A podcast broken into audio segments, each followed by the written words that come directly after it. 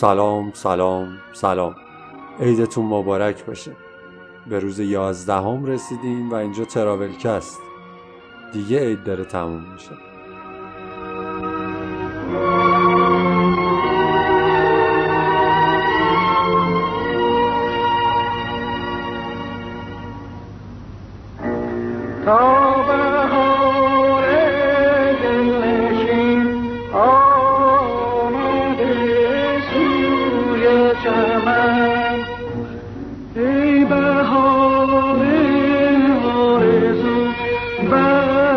بر سرم سایه فکر. چون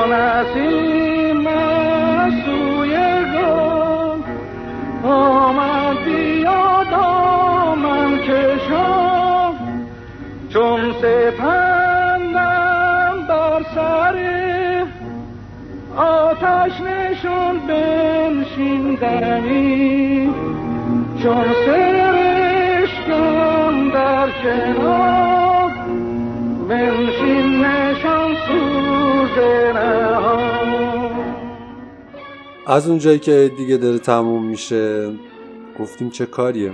اومدیم سراغ خودمون. توی این قسمت حسین از تراولکست قسمتی از خاطره سفرش به عراق رو تعریف می‌کنه. بدون معطلی بریم و بشنویم خاطره حسین رو از عراق.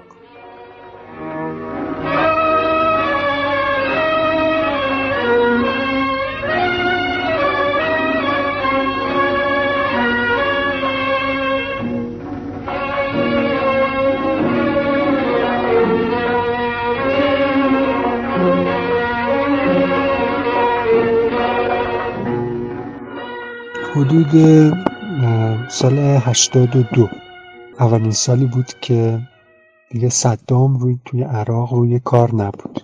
اسفند 82 یکی از دوستان من به من پیشنهاد داد گفت آقا بیا بریم کربلا. من راستش اون موقع نه پاسپورت داشتم نه اصلا سیر خروج از کشور می‌دونستم یعنی چی دانشجو بودم. شرایط اینجوری داشتم. بعد این بنده خدا گفت آقا بیاریم کربلا. اولا یه چیز خیلی دور از ذهنی برای من بود. آدم مطمئنی هم بود و گفتش آقا الان بهترین شرایطی که شما این کارو بکنید وقتی هم بهش گفتم آقا پاسپورت و اینها گفت ما داریم میریم یه مملکت جنگ زده و توی مملکت جنگ زده کسی مطمئنا دنبال پاسپورت و ویزا و اینجور چیزا نیست. اما من اونطوری که اون دوست ما می‌خواست ما رو ببره اینطوری بودش که یه سری رابط داشت توی سپاه قدس. ببخشید سپاه بدر. توی سپاه بدر که برای عراقی هست یعنی اصلا برای ایران نبود. برای عراقی هست و گفتش که من از طریق رابطه می‌تونم برای شما یه کاری بکنم که وارد کشور عراق بشید. یعنی در واقع از کشور خودتون خارج بشید. و کافیه که مثلا اسامی ده نفر رو به من بدی که ده نفر هم, هم دانشجو باشیم هم, هم به من می‌گفت مثل خودت اهل دل باشن. نمی‌دونم از من چی دیده بود که فکر می‌کنم من اهل دل در هر صورت به ما گفتش آقا این شرایط هستش که شما می‌تونید به کشور خارجی سفر کنید. اگر نمی‌دونید که اون موقع عراق چه شرایطی داشت باید بهتون بگم که دقیقا واقعا یه کشور جنگی بود. شرایط شرایط جنگی بود. همون فروردین همون سال امریکا به عراق حمله کرده بود و ابتدای سال یک حکومت کلا نابود شده بود. حکومت صدام حکومت بعث توی عراق تقریبا از بین رفته بود و شرایط شرایط خیلی خاصی توی کشور عراق بود. ما هم که از طریق اخبار و اینجور چیزا تو جریان ماجرا بودیم. من خیلی مایل نبودم برم به این سفر. یک هفته بیشتر برای اینکه جواب بدم وقت نداشتم. به دوستان دیگه هم گفتم اونا هم همه ابراز تمایل کردن. اونا خیلی مشتاقتر از من بودن خیلی پیگیرتر از من بودن و حتی با این دوست ما خودشون جداگانه connect شدن و اسامی رو دادن. اسم من دوست داشتم اسمم بره. گفتم بهشون که نه من نمی‌خوام باهاتون بیام و به حال اونا چون خودشون مشتاق بودن و من هم در واقع اینجا واسطه فیض بودیم گفتن آقا تو هم بیا و بی تو نمیشه و اینجور رفیق بازی ها. خلاصه ما تو آخرین لحظات یعنی من تو آخرین لحظات گفتم که باشه میام و ور افتادیم به سمت مهران. اون سپاه بدر توی مهران یک دونه مقر داشت که ما قرار بود بریم اونجا. اسامی اون فکس شده بود اونجا. بریم اونجا مدارکی که لازمه توی کشور عراق همراهمون باشه رو بریم اونجا بگیریم. ما هم شبونه را افتادیم رفتیم سمت مهران و فکر می‌کنم دمدمای صبح بود که رسیدیم اونجا. اون فضایی که اونجا بود اسفندی که ما می‌خواستیم بریم در واقع نزدیک تاسوعا و آشورا بود. اصلا ما محرم را افتادیم و می‌خواستیم که تاسوعا آشورا توی کربلا باشیم. خیلی کسا هم اونجا بودن که می‌خواستن از مرز رد شن خیلی هم می‌خواستن قاچاقی رد شن و خیلی هم میومدن به ما می‌گفتن آقا شما مثلا ده نفر جوون می‌خواید برید بیاید ما به صورت قاچاقی شما رو می‌بریم. ما هم خیلی با اعتماد به نفس بالا می‌گفتیم که نه داشتیم نیست ما کار غیرقانونی نمی کنیم ما به صورت کاملا قانونی هم از طرف این کشور که ایران هستیم و هم از طرف اون کشور وارد عراق خواهیم شد. و اصلا به کمک شما احتیاجی نداریم. خیلی تعداد زیادی آدم اومدن این کارو کردن. همشون هم کارت داشتن. یعنی کارت ویزیت داشتن. قشنگ شماره تلفن همه چیزشون نوشته شده بود و که ما شما رو می‌بریم و زیارت. ما راه افتادیم. موقعی که ساعت اداری قرار بود که مثلا ساعت اداری باشه و سپاه بدر باز بشه و ما بریم اونجا. رفتیم اونجا توی سپاه بدر توی اون ساختمون اداریشون فوق العاده شلوغتر از بیرون بود. اصلا بساتی بود که در نهایت ما تصمیم گرفتیم آقا بیخیال این سفر بشیم ما نخواستیم. این سفر رو نمیریم. وقتی که اومدیم بیرون از سپاه بدر تصمیم گرفتیم که یه جلسه شورایی بذاریم بین خودمون و ببینیم که چیکار بکنیم. اون جلسه شورایی تصمیمش این بود که ما از مرز عبور بکنیم و یک ذره هم شیطنت جوانی توش بود کار خطرناکی بود وارد میگم یک کشور جنگی داشتیم می‌شدیم. هرچند خیلی اون موقع این کار رو می‌کردن نه اینکه نکنن ولی خب واقعا کار عقلانی نبود. خیلی ها اون موقع دچار مشکل شده بودن. می‌دونستیم که یه پیاده روی خیلی طولانی در انتظارمون خواهد بود. و سفر زیارتیمون بدون چالش نیست مطمئنا ممکنه که حتی گرفتار بشیم توی عراق و جونمون رو حتی از دست بدیم. ولی رفتیم تصمیم گرفتیم بریم. با همون کسایی که مثلا یه دونه کارت به ما داده بودن تماس گرفتیم و گفتیم که آقا می‌خوایم از مرز رد شیم. با یه نیسان اومدن دنبالمون. فکر کنم مثلا آدما رو توی شهر با نیسان جمع می‌کردم. با نیسان جمع کردم پشت این نیسان. نیسان آبی از این نیسانه که نیسان آبی نیسان گاوی این نمی‌دونم اسمش دقیقا چجور میشه تلفظ صحیحش. ولی با اینها سوار شدیم. همه هم یادم میاد اون موقعی که چیزی که برای من جلب توجه کرد اینا همشون در واقع ماشین های صفر کیلومتر بودن. همشون نو. نه تنها این ماشینی که ما سوارش شدیم من وقتی که با اون سوار نیسان شدیم رفتیم توی روستایی که قرار بود ما از اونجا از مرز رد پر بود نیسان صفر. همه صفر. نو رنگ آبی براق قشنگ توی نور آفتاب نشون بده. مشخص بود که این ماشین ها همه نو فکر می‌کنم علتش هم این بود که حالا به واسطه عبور مردم از مرز و این دوستانی که کارشون این شده بود که مردم رو به صورت قاچاقی از مرز عبور می‌دادن برحال سرمایه براشون جمع شده بود و تونسته بودن که ماشین تهیه بکنن. و زده بودن تو کار دیگه. کارشون هم همین بودش که آدم ها رو از مرز عبور بدن. ما هم سوار یه دونه از این ماشینا شدیم. رفتیم توی اون روستا. حالا یه سری اتفاقات توی اون روستا افتاد که باش کاری ندارم. و از توی اون روستا رفتیم به سمت مرز. تو طولان نگاه تو فقط روندم ما غیر مجازه. ما یه چشمک می‌زنیم جریمه داره. راه چشم جرون بازه اگه توی این اتوبان یه روزی خدا نکرده تو بشی ماشین روز میشم تریلی. روی دنده های مایوس می‌زنم به جاده چالوس تو پشیمون میشی خیلی. میسپارم رو تن خسته با یه دست خط شکسته یکی اینو بنویسه. که همین آخر و عاقبت افتادم دنبال لیلی. اینجوری بودش که یک مسیر طولانی رو تو خاکی ماشین رفت و بعدش گفتن که از ماشین پیاده شید. ما هم از ماشین پیاده شدیم. یه منظره بود پر از تپه تپه تپه تپه های کوچیک و بزرگ. خیلی هم منظره قشنگی بود. نزدیک بهارم بود. یواش یواش داشت سبز می‌شد.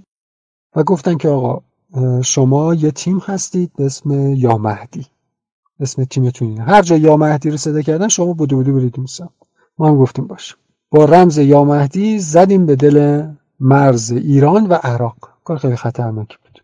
این کار کردیم و, و شروع کردیم پیاده روی که از مرز به صورت پیاده عبور بکنیم.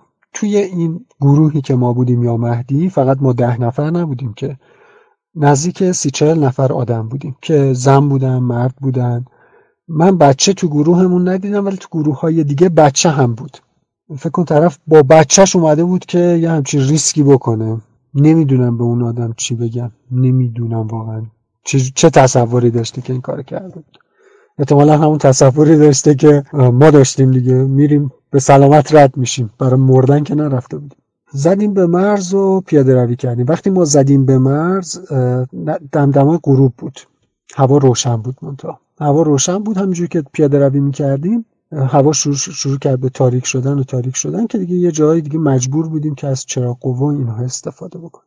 ببینید ما داشتیم از مرز عبور می‌کردیم و عبور از مرز خیلی خطرناکه. مرزبان هم وجود داره هم از طرف ایران مرزبان وجود داره هم از طرف عراق مرزبان وجود داشت. اگر اشتباه نکنم مرزبان های عراق اون موقع مثلا عراقی نبودن که اوکراینی بودن چون یه ائتلاف از کشورهای مختلف به عراق حمله کرده بود و مرز دست اوکراینیا بود اگر اشتباه نکنم. یا اوکراینیا یا لهستانیا. یکی از این دوتا بود. هر کدوم که مثلا حالا باید سرچ بکنم ببینم دست کدوم بود اون موقع. اون یکی. یعنی اگر مرز دست لهستانی بود اوکراین کربلا مثلا دست اوکراینیا بود. در همین. این دوتا رو من اشتباه می‌کنم و جابجا دارم میگم. حالا کاری ندیدیم ما زدیم به مرز و به محض اینکه ما این گروه یا مهدی رو تشکیل دادیم و وارد و شروع به حرکت کردیم یه خانومی بود یه ذره سنش بالا بود لحجه خاصی داشت و یک ریز حرف می‌زد یک ریز قر می‌زد یک ریز ناله می‌کرد یک ریز اون کسایی که ما رو آوردن نمی‌دونم داشتن ما رو از مرز رد می‌کردن و حالا مثلا بابت نون خوش نونشون خشک بود مثلا اون غذایی که به ما داده بودن نونشون خشک بود. چه می‌دونم من پام درد گرفت. من بچم نمی‌دونم چرا من فرستاده به این سفر و از این صحبت. خیلی قر می‌زد. حالا من یکی دو تا جمله بیشتر نمی‌تونم بیان بکنم ولی اون فوق العاده زیاد قر می‌زد. فوق العاده زیاد قر می‌زد. یعنی از اون موقعی که ما رو افتادیم و تمام طول ساعتی که این تو گروه ما بود حرف می‌زد حرف می‌زد حرف می‌زد و برای به خاطر سنشم کسی بهش چیزی نمی‌گفت. اگرم می‌گفت همه محترمانه و مؤدبانه بهش گفتنش کنم اگه ممکنه که بذار رعایت بکن بذار کمتر صدا بکن. بذارین حال معنوی و روحانی که ما داریم حفظ بشه و این صحبت ها ولی خب گوشش به دکار نبود دیگه. ما که داشتیم می‌رفتیم یک دفعه این کسی که سرگروه ما بود گفتش که بشینید. ما نشستیم. هم که نشستیم اون خانم هم نشست ولی صحبتشو می‌کرد قرشو می‌زد. ما نشستیم و گفتن آقا ساکت باشید این مرزبان ها ممکنه که تیر شلیک بکنن بی هدف شلیک بکنن و به سمت صدا شلیک بکنن و ممکنه که به شما بخوره. پس لطفا ساکت باشید و چیزی نگید. ما هم همه ساکت باشیم. چیزی نمی‌گفتیم جز این خانومه که هی قر می‌زد هی قر می‌زد. و کنار دست منم نشسته بود دیگه. یه لحظه من با خودم فکر کردم که این اگه تیر حالا به سمت صدا شلیک بکنن یارو که تک تیر اندازه چی بود این بازی؟ اسنایپر الیت نیست که بزنه یارو بتره کنه ممکنه تیرش به من بخوره دیگه و من به فنای عزما برم. این تیکه رو حذف کن. آخ. بعد ما نشستیم. ما نشستیم و این خانم هم صحبت می‌کرد. یعنی صحبت می‌کرد. ما یواشکی بهش میگم خانم بیخیال شو الان ممکن تیر بزنم ما بترکیم گوشش بدهکار نبود که نبود. بعد من از دورم مثلا حواسم بود استرس هم داشتیم خیلی شرایط شرایط سختی بود. برای ما که آقا الان ممکن لحظه بمیریم دیگه. بعد من ماشینای گشتی رو مثلا چراغاشون رو می‌دیدم از خیلی فاصله شون با ما زیاد بود ولی سر صدا ممکن بود که باعث بشه اونا به سمت ما بیان. و تو همین اسنا این خانم هم هی قر می‌زد هی قر می‌زد. داشت می‌رفت رو اعصاب داشت می‌رفت رو اعصاب که از اون ته یه آقایی گفتش حاج خانم حاج خانم شهروندا حاج خانم خفه شو. آقا اینو نگفت. مثل نوار دیدی جمع می‌کنه. یه دفعه ساکت شد. وقتی ساکت شد من صدای نفسامو میشنیدم. وقتی ساکت شد انگار چشم من باز شد. من آسمون رو می‌دیدم. من آدمایی که دور ورم وایستده بودن و نشسته بودن رو می‌دیدم. یه سکوت مرگبار یه دفعه اتفاق افتاد و من هیچ وقت اون سکوت رو فراموش نمی‌کنم. و واقعا سکوت لذت بخشی بود. من از توی استرس یک دفعه افتاده بودم توی چیزی که می‌خواستم. سکوت. کاش به جای بقیه داستان من فقط دو دقیقه سکوت پخش کنی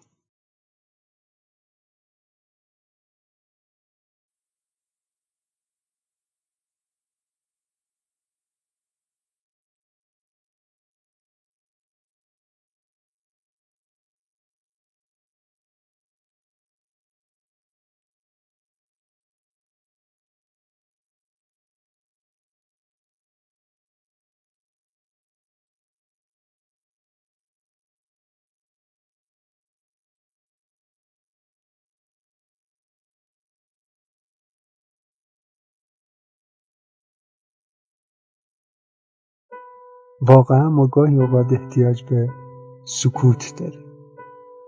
مرسی که خاطری منو گوش کردید.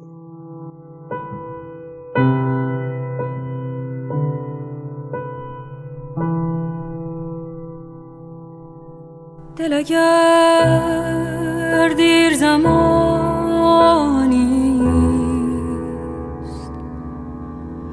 جدا روح بلند ریسمانم از که از دست کوته بوده. جان اگر خالی از این عشق از این پرباریست کاسه مهر تو از کنج لبم کم بوده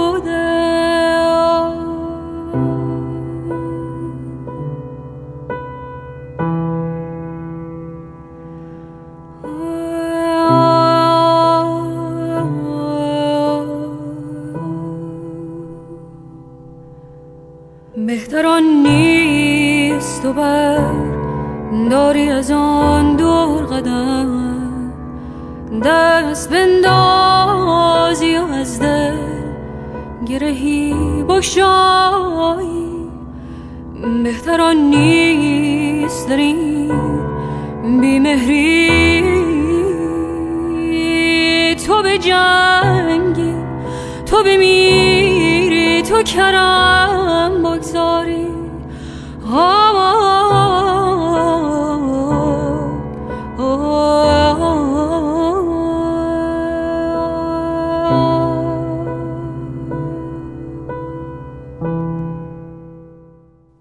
روز آخر که مشغول زنگ زدن به چند دوست و خدافزی با خانواده هستم همگی بعد از تجربه اولیه از این سفر ناگهانی و آرزوی سلامتی و التماس دعا و مکالماتشان را با یک جمله مشترک به پایان می‌برند مواظب خودت باش. اما هیچ کس نمی‌گوید چطور باید مواظب خودم باشم؟ آیا باید توی هتل بمانم و بیرون نیایم؟ آیا باید به خودم دستگاه ردیا به بمب وصل کنم؟ آیا باید به همه به چشم تروریست انتحاری نگاه کنم؟ به پلیس مراجعه کنم؟ بازوهایم را دو دستی بچسبم و مواظب خودم باشم؟ هیچکس پاسخی به این پرسشا ندارد و در نهایت خنده است و تکرار این جمله چه می‌دونم مواظب خودت باش دیگه. و من با این قول که مواظب خودم باشم و حاجت تمام آدمهایی که سفارش دارند را هم یادم بماند اولین قدم را برمیدارم. فرودگاه امام خمینی و برای اولین بار پروازی که یازده صبح قرار است انجام شود. فرودگاه نسبت به همیشه خلوتتر است و جلوه حضور مسافران و بدرقه کنندگانشان با همیشه متفاوت. دو سه پرواز بین ساعت 11 تا 4 بعد از ظهر به مقصد بغداد یا نجف اعلام شده اما روی تابلو پروازها جلوی هیچ کدام ساعت مشخصی حک نشده است. رئیس کاروان می‌گوید پروازهایی که به عراق می‌رود همین جوری است. حساب و کتاب ندارد. مثلا وقتی می‌گویند پرواز ساعت 11 است یعنی دو نیم. و این را چنان عادی می‌گوید که من هم باورم می‌شود. خب چه اشکالی دارد که پرواز 11 دو نیم حرکت کند؟ و این یک قانون نانوشته باشد که نیازی نیست مسافر بداند. برای من که فوبیای جاماندن از پرواز دارم و همیشه دو سه ساعتی زودتر در فرودگاه حاضر می شوم این تأخیر یعنی حدود هفت ساعت و نیم علاف بودن در فرودگاهی که وایفای درست حسابی هم ندارد در این مدت تهیه کننده نمی‌دانم چرا مرتب از من بابت تأخیر هواپیما عذرخواهی می‌کنند آنقدر که تا به امروز رئیس سازمان هواپیمایی کشوری هم از کسی عذرخواهی نکرده است. مثل هر تأخیر دیگری این هم میگذرد و کاروان پنجاه نفری ما همراه یکی دو کاروان دیگر ساعت دو نیم وسط باند رها می شود تا یک هواپیمای کوچک که منتظر رسیدن پله است آنها را سوار کند تصویری که در اولین لحظه مرا در جا میخکوب می کند تصویر خلبان یا یکی از کادر پرواز است که تا کمر از شیشه کنار دست خلبان خم شده و دارد شیشه جلو را با یک لنگ قرمز پاک می کند. اگر تعجب و خنده دیگران را هم ندیده بودم مطمئنا آن را به حساب توهم ناشی از خستگی و کمخوابی این روزها میگذاشتم اما بقیه هم به همون چیزی نگاه می‌کردند که توجه مرا جلب کرده بود خدا عاقبتمان را به خیر کند با این هواپیما. اگر سقوط کند جواب دوستان و خانواده که خواسته بودند مواظب خودم باشم را چه بدهم؟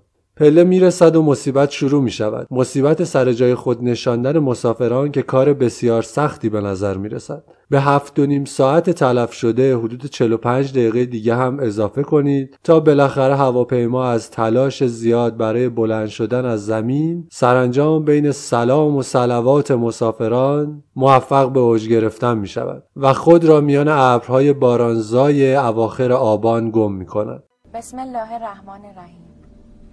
پروردگارا در همه کارها تو یاور مایی. تو در سفر همراه و حافظ خانواده هم هستی. بار الها سفر را بر ما آسان فرما. الهی امی! اینجوری نگاه می‌کنه داره با سلامتی ما زحمت می‌کشه. برای سلامتی سلامت بفرست!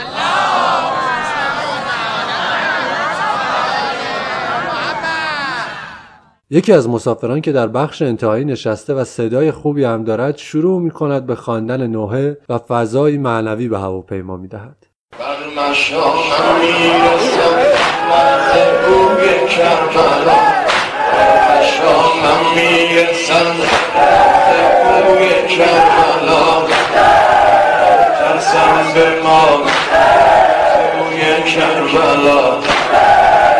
ترسم به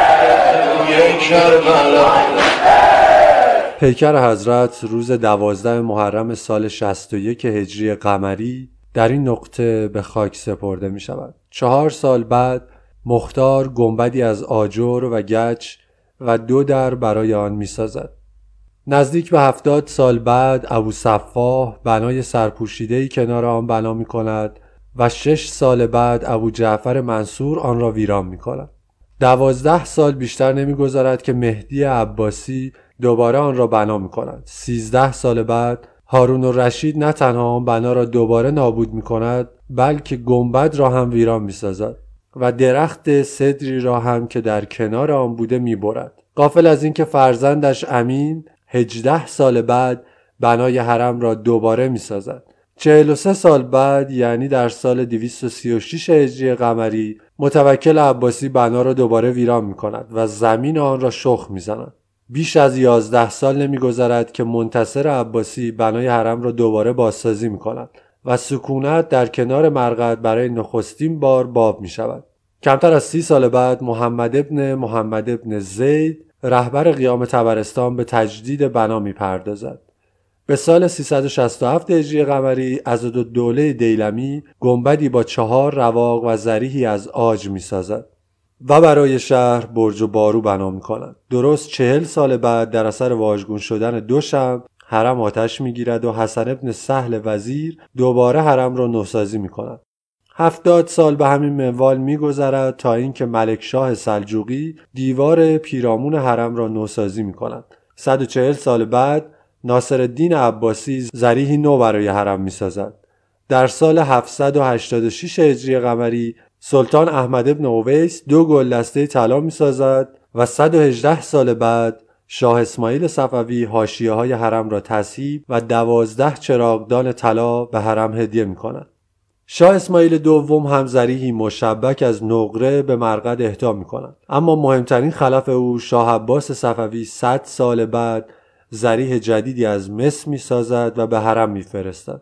با پیروزی نادر خاندان افشار نیز از دسته جا نمیمانند و همسر نادرشاه اموال فراوانی برای نوسازی گسترده در حرم امام در اختیار می‌گذارد افشاریه و زندیه می‌روند و نوبت به آقا محمد خان قاجار می‌رسد که نخستین کسی است که دستور می‌دهد گنبد حرم را با طلا بیارایند در فاصله 1211 تا 1216 هجری قمری حرم حضرت در باشکوهترین دوره خود قرار می گیرد تا اینکه در این سال وهابی ها به حرم یورش می‌برند و زریح و رواق را ویران می کنند و اموال حرم را می بایند.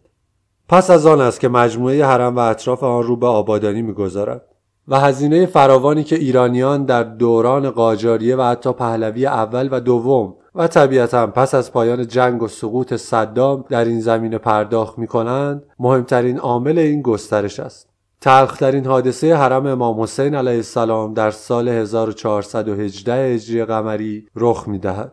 سالی که صدام گنبد حضرت را به توپ می بندد و قسمتی از تلاکاری آن را به نابودی می کشاند. بعضی ها وارد حرم می شوند و مردم را به گلوله می بندند و حمامی از خون راه می اندازند. وقتی در رواقهای مختلف حرم قدم می‌زنید می توانید جای گلوله ها را بر سنگ های مرمر پیدا کنید که یادگار تلخ همان سال عجیب است. بسیاری از ایرانیان صاحب نام نیز در جوار حرم دفن شدند از جمله امیر کبیر که بسیار مشتاقم آرامگاه او را کشف کنم. اما هیچ کس نمی‌داند آرامگاه او کجاست. نه زائرانی که بارها و بارها به کربلا آمدند نه رئیس و روحانی کاروان و نه خادمان حرم. پس حامل خلعت شما بودید. من به فرمان همایونی مأمور شدم. شما که از عمل اکره میرزا آقاخان بودید. من نوکر شاه هستم. فرمان چیست؟ امیر خود بهتر می‌دانند اجرای حکمی که در همان باشد چطور حکمی است؟ لابد دستور دارید که می توانم ملکزاد خانم را ببینم. به قدر یک بدا. خیر. پس می توانم وصیتی بنویسم. هیچ. عجب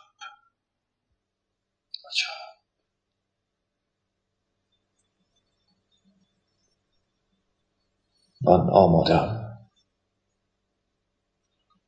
نحوه اجرای حکم به اختیار خود امیر است. از خیال دارند شایع کنند که امیر خود کمر به قتل بسته بود. البته مردم می‌دانند که قاتل کیست.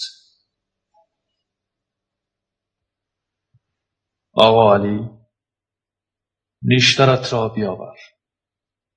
besser.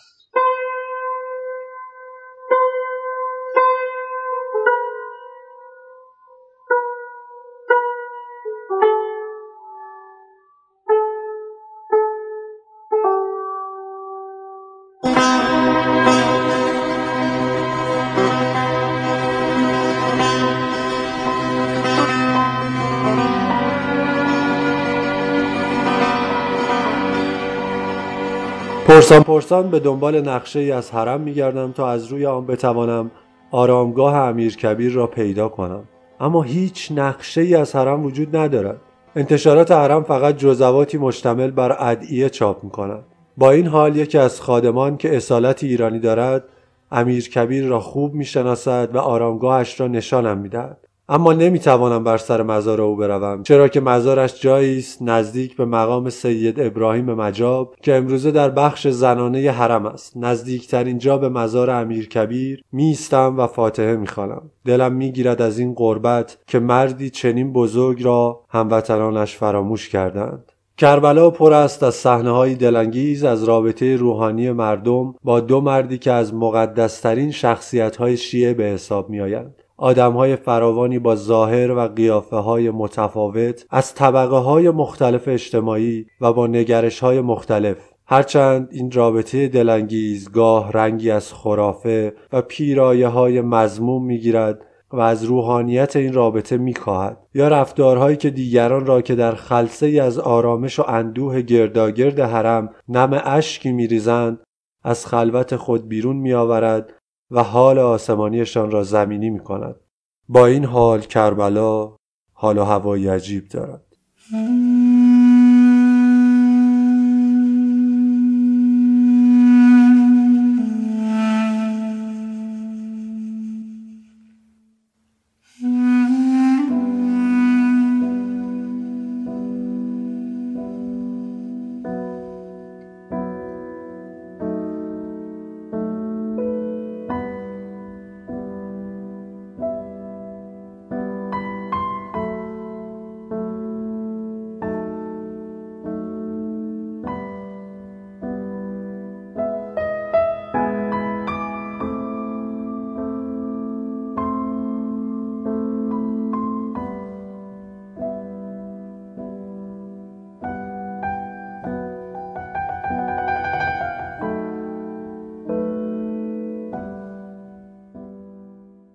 قسمتی رو که الان با هم خوندیم بخشی از کتاب مارک دوپولو نوشته منصور زابطیان عزیز بود که در اپیزودهای ایدانه امسال بسیار از کتابهاش استفاده کردیم.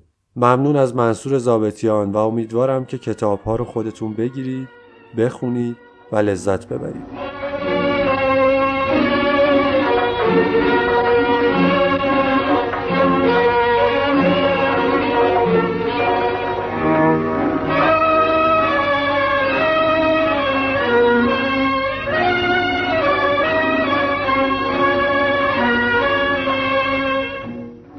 چیزی که شنیدید اپیزود 11 از رادیو تراولکست در عیدانه سال 98 بود امیدوارم که دوست داشته باشید.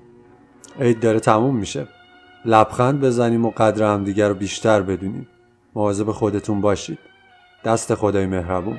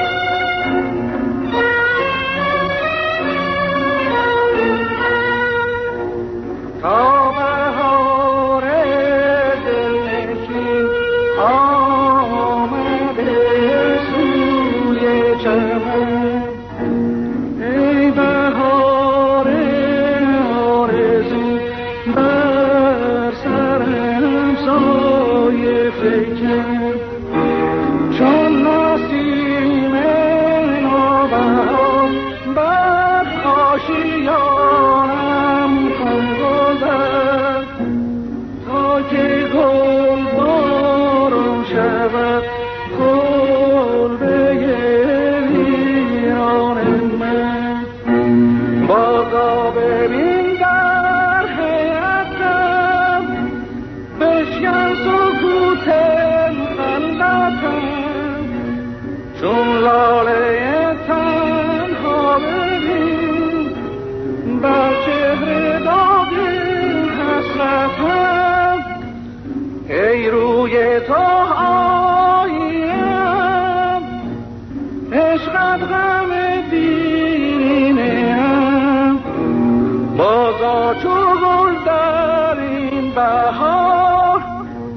سر را به مهبر سینه.